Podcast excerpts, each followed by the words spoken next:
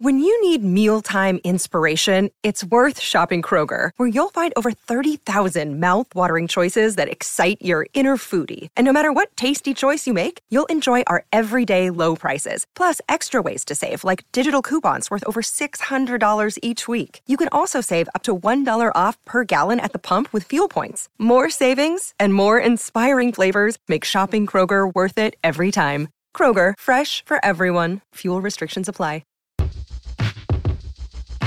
The Venture X card from Capital One gives you premium travel benefits, perfect for seeing Taylor Swift The Eras Tour. Presented by Capital One. Ooh, I do love her. Earn 5 times miles on flights and 10 times miles on hotels through Capital One Travel.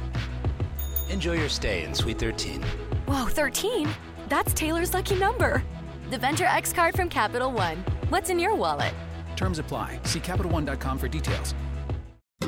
If you're looking to get a new car, you could really cut expenses by bundling your car and renter's insurance with Progressive. Sure, you love your old car, but you know it's not normal to give instructions on how to open the window. It should be self-explanatory, but it's not. And notice how when you're in other people's cars, you can feel cushion in the seats? That's pretty nice, right? No, it's just normal. So bundle your renter's and car insurance with Progressive and put the savings toward a new car. It's time. Progressive Casualty Insurance Company coverage provided and serviced by affiliates and third-party insurers. Hi, this is Alan Leeds, former tour director for James Brown, Prince, and D'Angelo, and you're listening to Pantheon Podcast. History in 5 songs with host Martin Popoff. A production of Pantheon Podcasts. Let's rock out with Martin.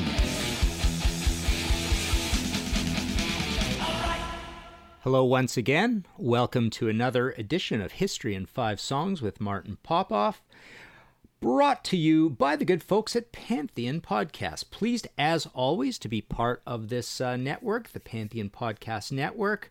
A lot of buddies actually joining up. A lot of guys I've known for a lot of years, so it's really cool seeing the growing cast of characters here.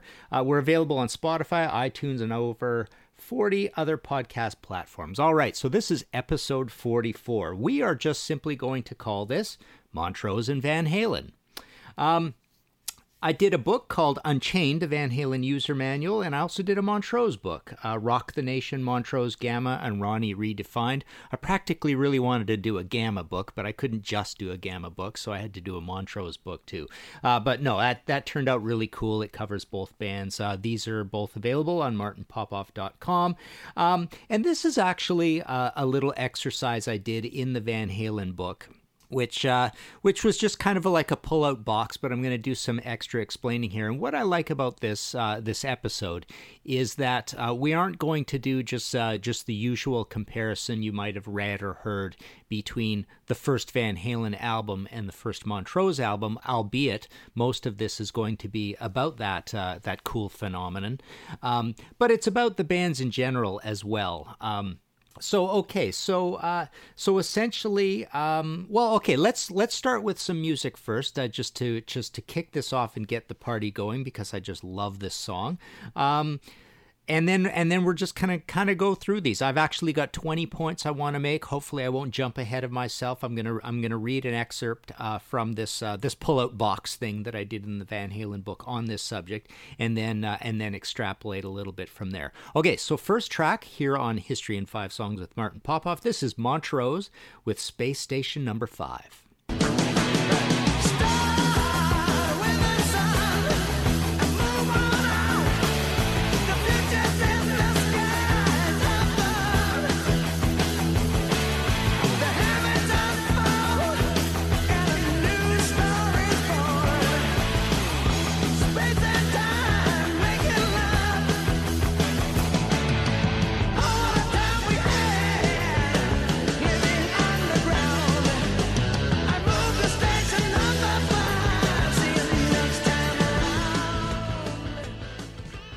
All right, just love that song. That was so cool. I just love that really, I consider this almost the first modern heavy metal song to come out of America ever. It's a bold statement. But yeah, I you know, we had the origins of American metal with what was kind of going on in Detroit, but then basically the UK took over and America was caught in that British blues boom thing with Cactus and Mountain and all that. You know, eventually we got our Aerosmiths and Blue Oyster Cults, but you know, and Kiss. But basically, no one did it better and more modern and rocking than Montrose in 1973 with their debut album, just simply called Montrose. Again, I don't want to get ahead of myself. I don't want to say too much here, but let's go through these connections. Okay, so Montrose and Van Halen, as we're calling this episode. First connection between these bands. Both bands were from California, Montrose from San Francisco and Van Halen from L.A. All right, not much more needs to be said there. The origins of these two bands, I won't get too into it, but they're vastly, vastly different. There's really no comparison to the way each came into being. Van Halen, essentially baby band, grew up over a lot of years to arrive at 1978 with their debut album. Montrose, he's kind of a little bit of a celebrity at this point. He's been in the Edgar Winter group. He's played for Van Morrison, and this band gets kind of put together around him. But let's not go too far into this, because I don't want to step on my other points. So let's go with point number 2. Both bands' early material was produced by Ted Templeman and engineered by Don Landy. Templeman typically didn't do hard rock, but he did a roaring good job on Montrose, with Van Halen subsequently keen on having Ted bring all that he applied to that record into their world. So this is one of those apocryphal, you know, cool, you know, what do you want your record to sound like? We want it to sound like this. Sort of situations. The Montrose album was recorded gorgeously. Big, fat, molten electric guitars. Just super modern for 1973. I often make the quip or the case that basically after 1973 with Dark Side of the Moon, you had all the bass and treble you wanted from that point forward. It was simply, producing was simply a product of choices at that point. You can have all the high fidelity you could ever want after 1973, is this semi-argument that I make. So basically, you couldn't produce any better than you could in 1973. 1973 to me is that point. And, you know, and frankly, like I say, this Montrose album kind of fits in that. This is a great sounding record. You couldn't even want a record to sound better than this. So from this point forward, you can do anything you want to make a record sound good. Whatever you did, you were just moving things around by personal preference as a band or a producer, kind of my point.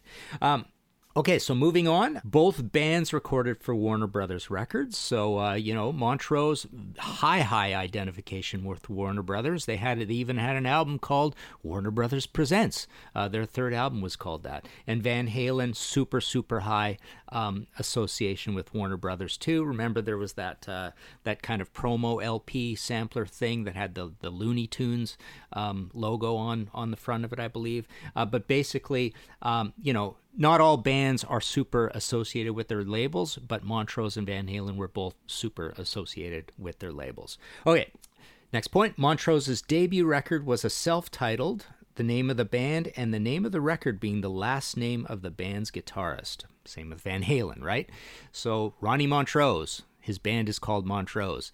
Eddie Van Halen and Alex Van Halen, their record is called Van Halen. The band is called Van Halen too. So both of them are band and album. Yeah, you get the point. Quite a comparison there.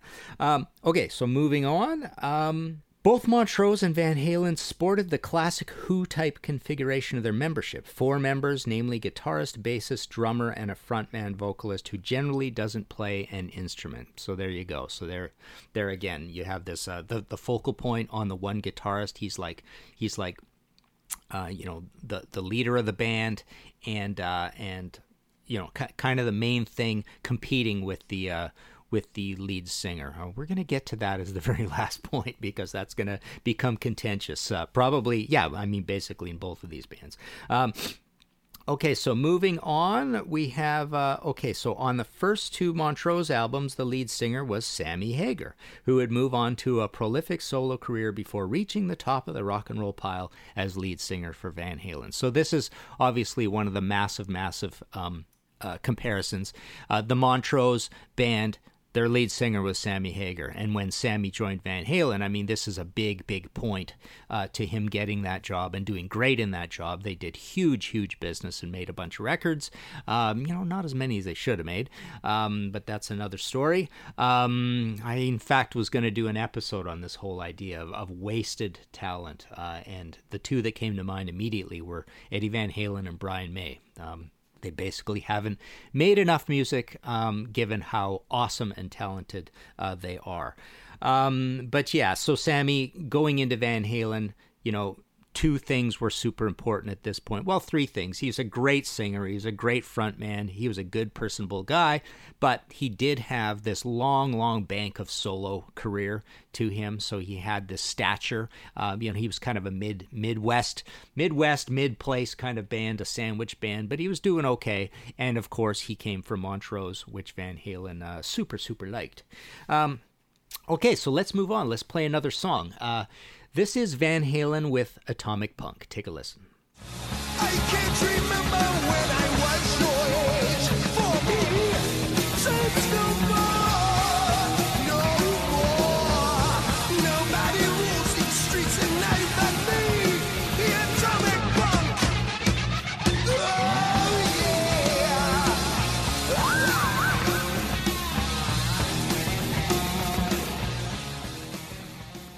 All right, so I chose Atomic Punk here because I felt like it was literally the sister song to Space Station No. 5. I always considered those two together. You can even hear a little bit of a similarity in the riff, what I really like is they both, and they're a little bit like Tom Sawyer and New World Man from Rush. They're this sort of statement of a place, a mood, an atmosphere, a new kind of man kind of thing. I don't know. Space Station No. 5 isn't really like that, but Atomic Punk certainly is, and it has that futuristic sort of feel to it as well. I those are probably the two heaviest songs on these two records, so I thought there was sort of a sistership there.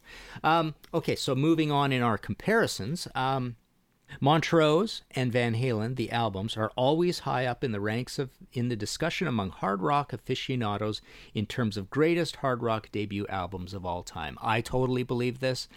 They are literally the two that come to mind for me. Montrose changed things like crazy. They were never that big a band, and the album didn't do great. I believe, it went gold eventually, just simply on the reputation of how great it was. But it's almost like a Sex Pistols situation in that they only have this one, marquee super moment. They don't do much else that really matters out there in the world. Their career and their catalog kind of goes way down after this, apparently, pretty much.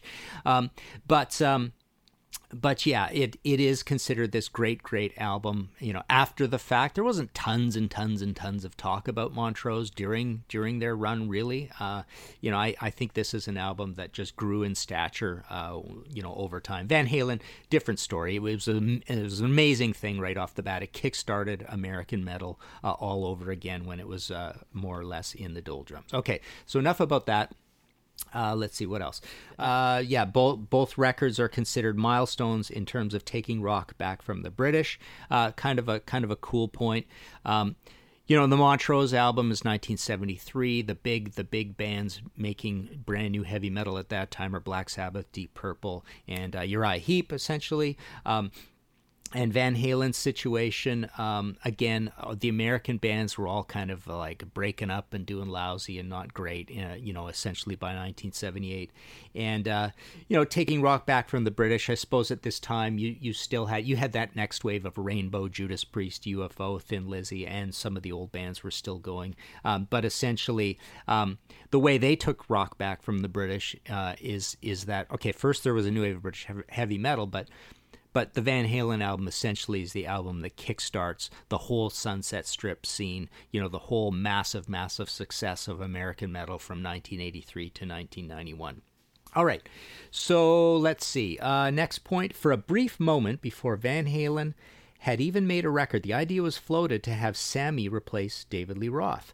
As well, it wasn't out of the realm of possibility that Bob James, singer on the last two Montrose albums, could have wound up singer for Van Halen, but for an introduction made and a meeting taken. Yeah, so Bob James, interesting character. He's interviewed at length in my book, Rock the Nation, Montrose Gamma, and Ronnie Redefined. Bit of an eccentric character, but he literally could have almost ended up in the band as well, because they were really clutching at straws. You know, they kind of always had problems with Dave. You know, and you hear that whole story, the saga about they've always... You know, Eddie and Alex, especially Eddie, kept up this idea of always wondering about other players. You know, you hear the Billy Sheehan versus Michael Anthony stories and whatnot. Yeah, so Sammy was kind of always on their minds, I suppose. All right, so before we move on, let's take a break and hear from our sponsors. We'll be right back. Okay. Let's take another listen to a bit of music. Here is Montrose, again with Rock the Nation.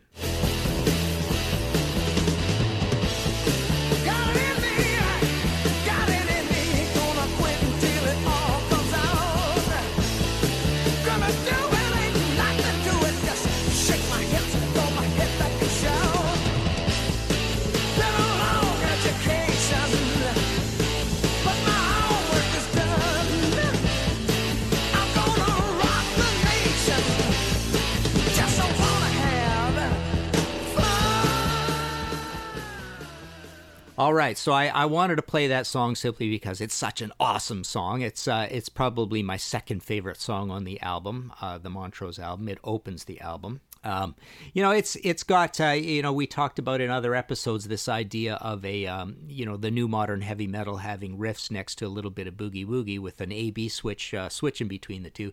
Here you do hear a little bit of that boogie woogie in here. But, you know, the other funny reason I wanted to play this one is it strikes me a little bit before the clip that I played for you there. You know, you hear a little bit of Sammy sort of ad-libbing or just saying a few things. To my mind, it reminds me of the casualness and the crappiness of a lot of Sammy's lyrics. I mean, he basically almost ad-libs a bunch of nothing to some of these lyrics. And to me, the Rock the Nation lyric, you know, is not the greatest lyric in the world. Now, me having said this, I'm probably going to get crucified by you guys because I didn't research before, but this could have been, I can't recall off the top of my head if this is a lyric that is more so a Ronnie lyric versus Sammy. Ronnie had a little bit of a hand in some of this, but the Van Halen guys had a problem with Sammy for essentially phoning it in on the lyric end, not working too hard.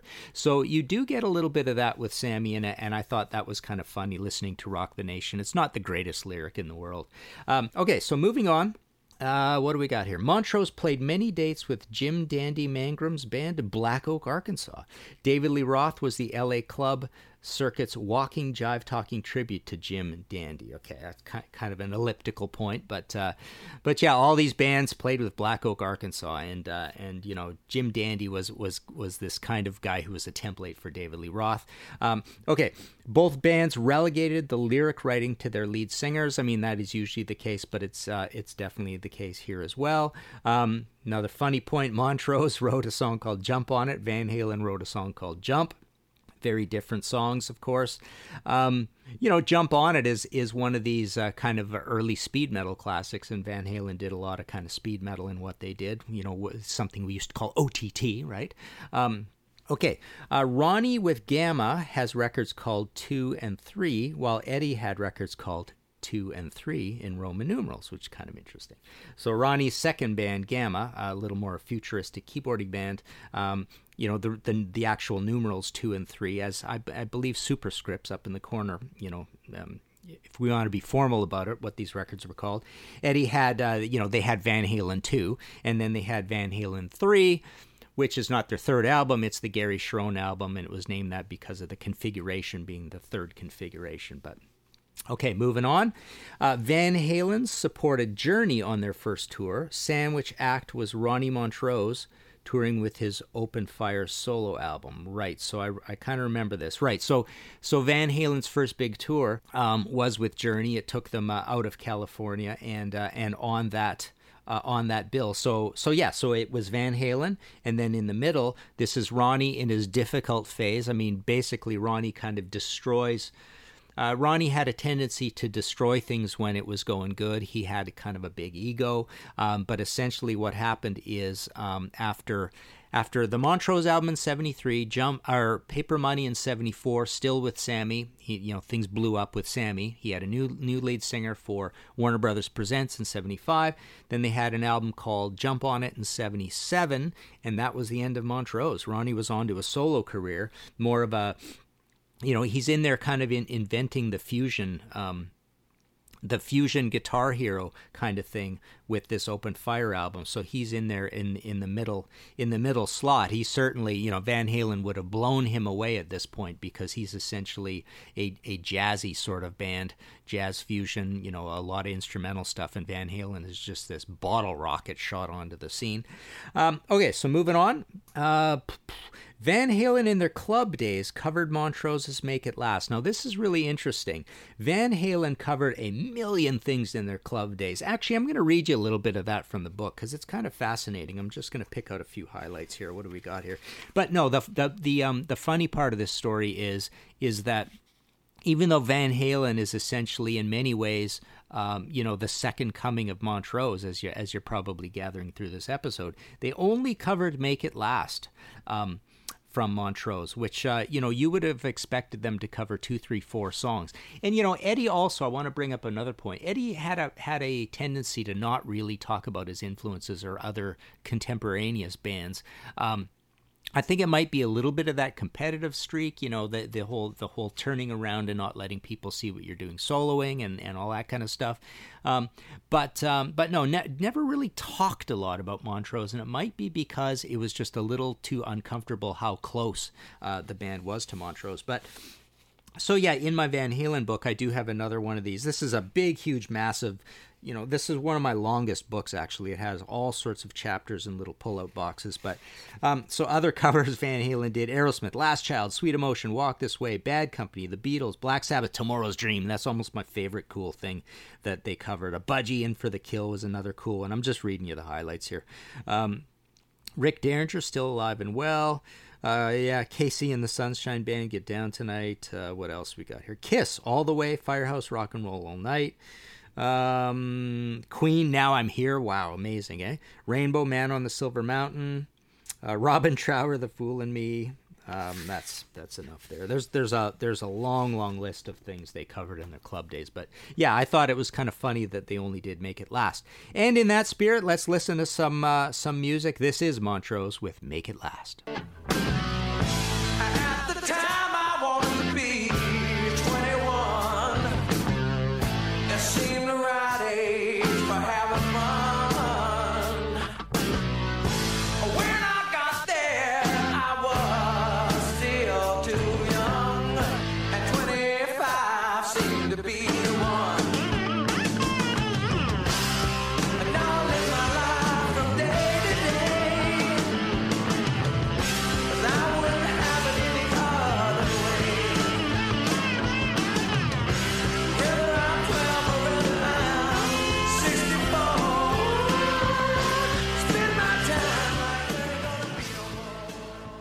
All right, so moving on, in our comparisons here in History in 5 Songs with Martin Popoff, episode 44, Montrose and Van Halen.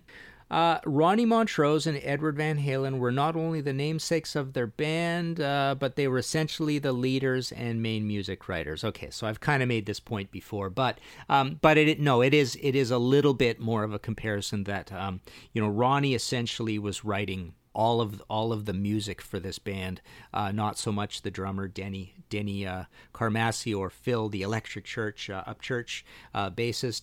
Same with Van Halen. Mikey wasn't doing writing. David Lee Roth wasn't writing music. Alex, no. So Eddie's writing kind of everything, and the same thing is happening here.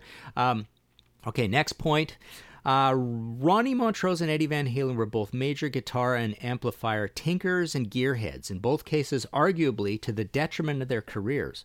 Both Ronnie and Eddie found endless amusement breaking down guitars and amps and pedals, inventing gear, and the new sounds they produced in the process.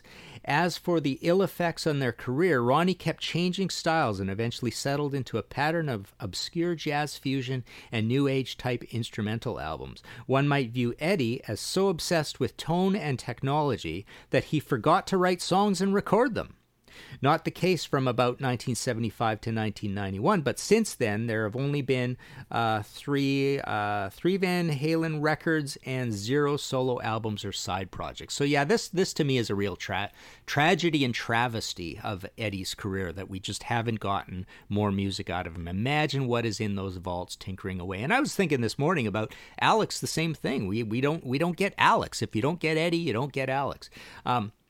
But Ronnie fell into this long career of these solo albums. You know, he had one trying to make an album, 1986 Mean, you know, whole different band, didn't sound like Montrose, but he's basically, I got to make some money at this point. This, you know, there's this hair metal thing that I kind of was part of inventing. You know, I got to try participate in this. We made this album called Mean on a kind of a mid-size label, and it didn't do well. But yeah, obviously Van Halen recorded very sporadically throughout time.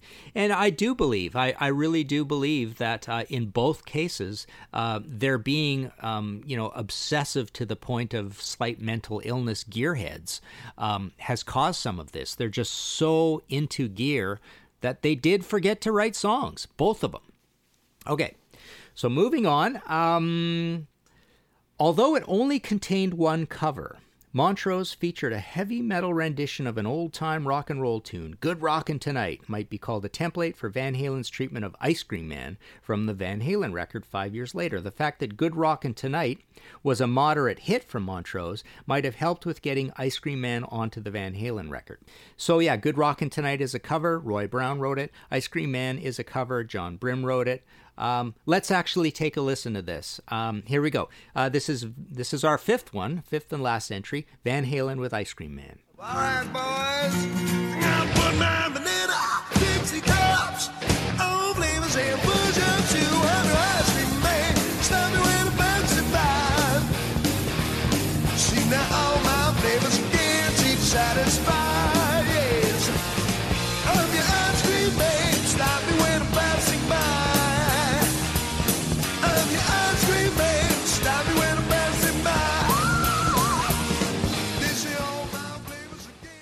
All right, so there you go. I mean, this kind of starts off this kind of semi-joke tune or party tune aspect that you get in Van Halen, but you also get throughout many hair metal albums as time goes on.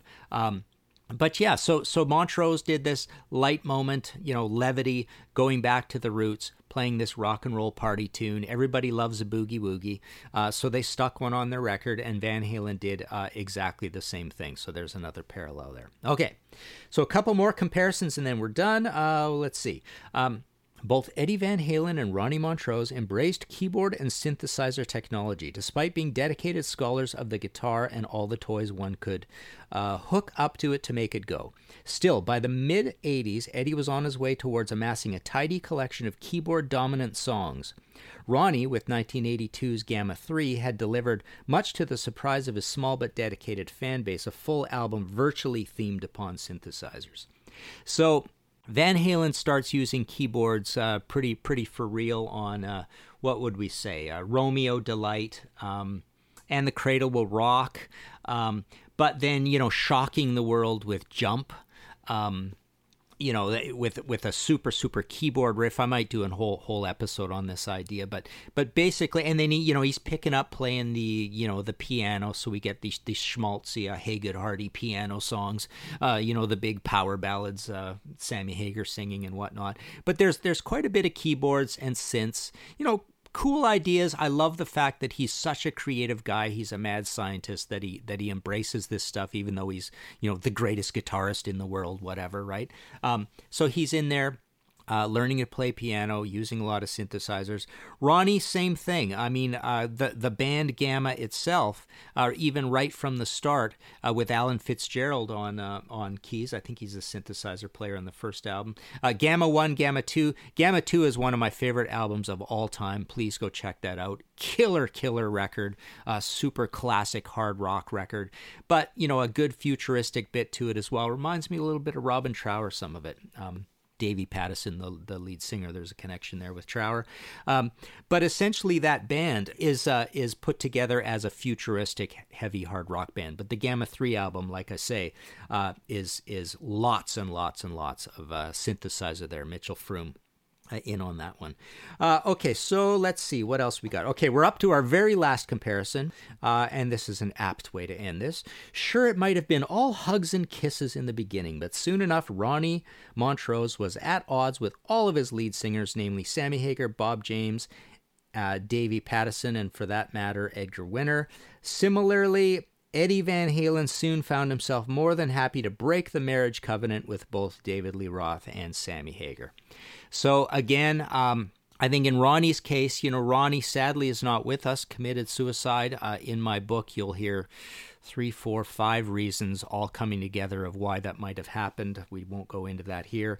But, you know, he was known to have this struggle, this ego struggle with being upstaged by the lead singer. Ted Nugent had the same problem with Derek St. Holmes, and Ronnie definitely had that problem. Now I don't know if so much Eddie had that same fragile ego. I don't think so. In Van Halen, it's more of a situation with Dave being like almost pulling out your hair. Too much of an outsized ego. So I don't think it was essentially the same kind of ego battle between them, but we know, you know, Eddie and Dave didn't get along, and Eddie and Sammy, later essentially didn't get along either. So both of the bands have that comparison of the lead guitarist, namesake of the band, having trouble with their lead singers. All right. There we go. Let's wrap this up. This has been another long episode. But yeah, I thought this went pretty well. So there we go. There's your comparisons between Montrose and Van Halen in an episode just called Montrose and Van Halen. Go over to the Facebook page, History in 5 Songs with Martin Popoff. Comment. Tell me what you think, good or bad. You can go to my regular Facebook. There's the other Facebook. All my books are available on martinpopoff.com. It's a super busy time right now at the moment because I just had a new book called Anthem, Rush in the 70s, and at the same time, Denim and Leather, Saxon's First 10 Years. Those just came out. But yeah, anything that's in print I have over there, I'm signing and shipping out directly from this office here. That's it. Hope you dug this episode. Go play these records. You know, you probably know the Van Halen record really, really well, but maybe not the Montrose record so well. It is super, super impressive start to finish. Go play the Montrose record. Until next time, see you later. Find all of our shows, notes, social, and links at www.pantheonpodcast.com or wherever you listen to great podcasts. All songs can be found for purchase on iTunes, Spotify, or Google Play. Please purchase these great and important tracks. Find us on Facebook at The RNRAP. We are on Instagram at RNR Archaeology. Tweet us at R&R Archaeology.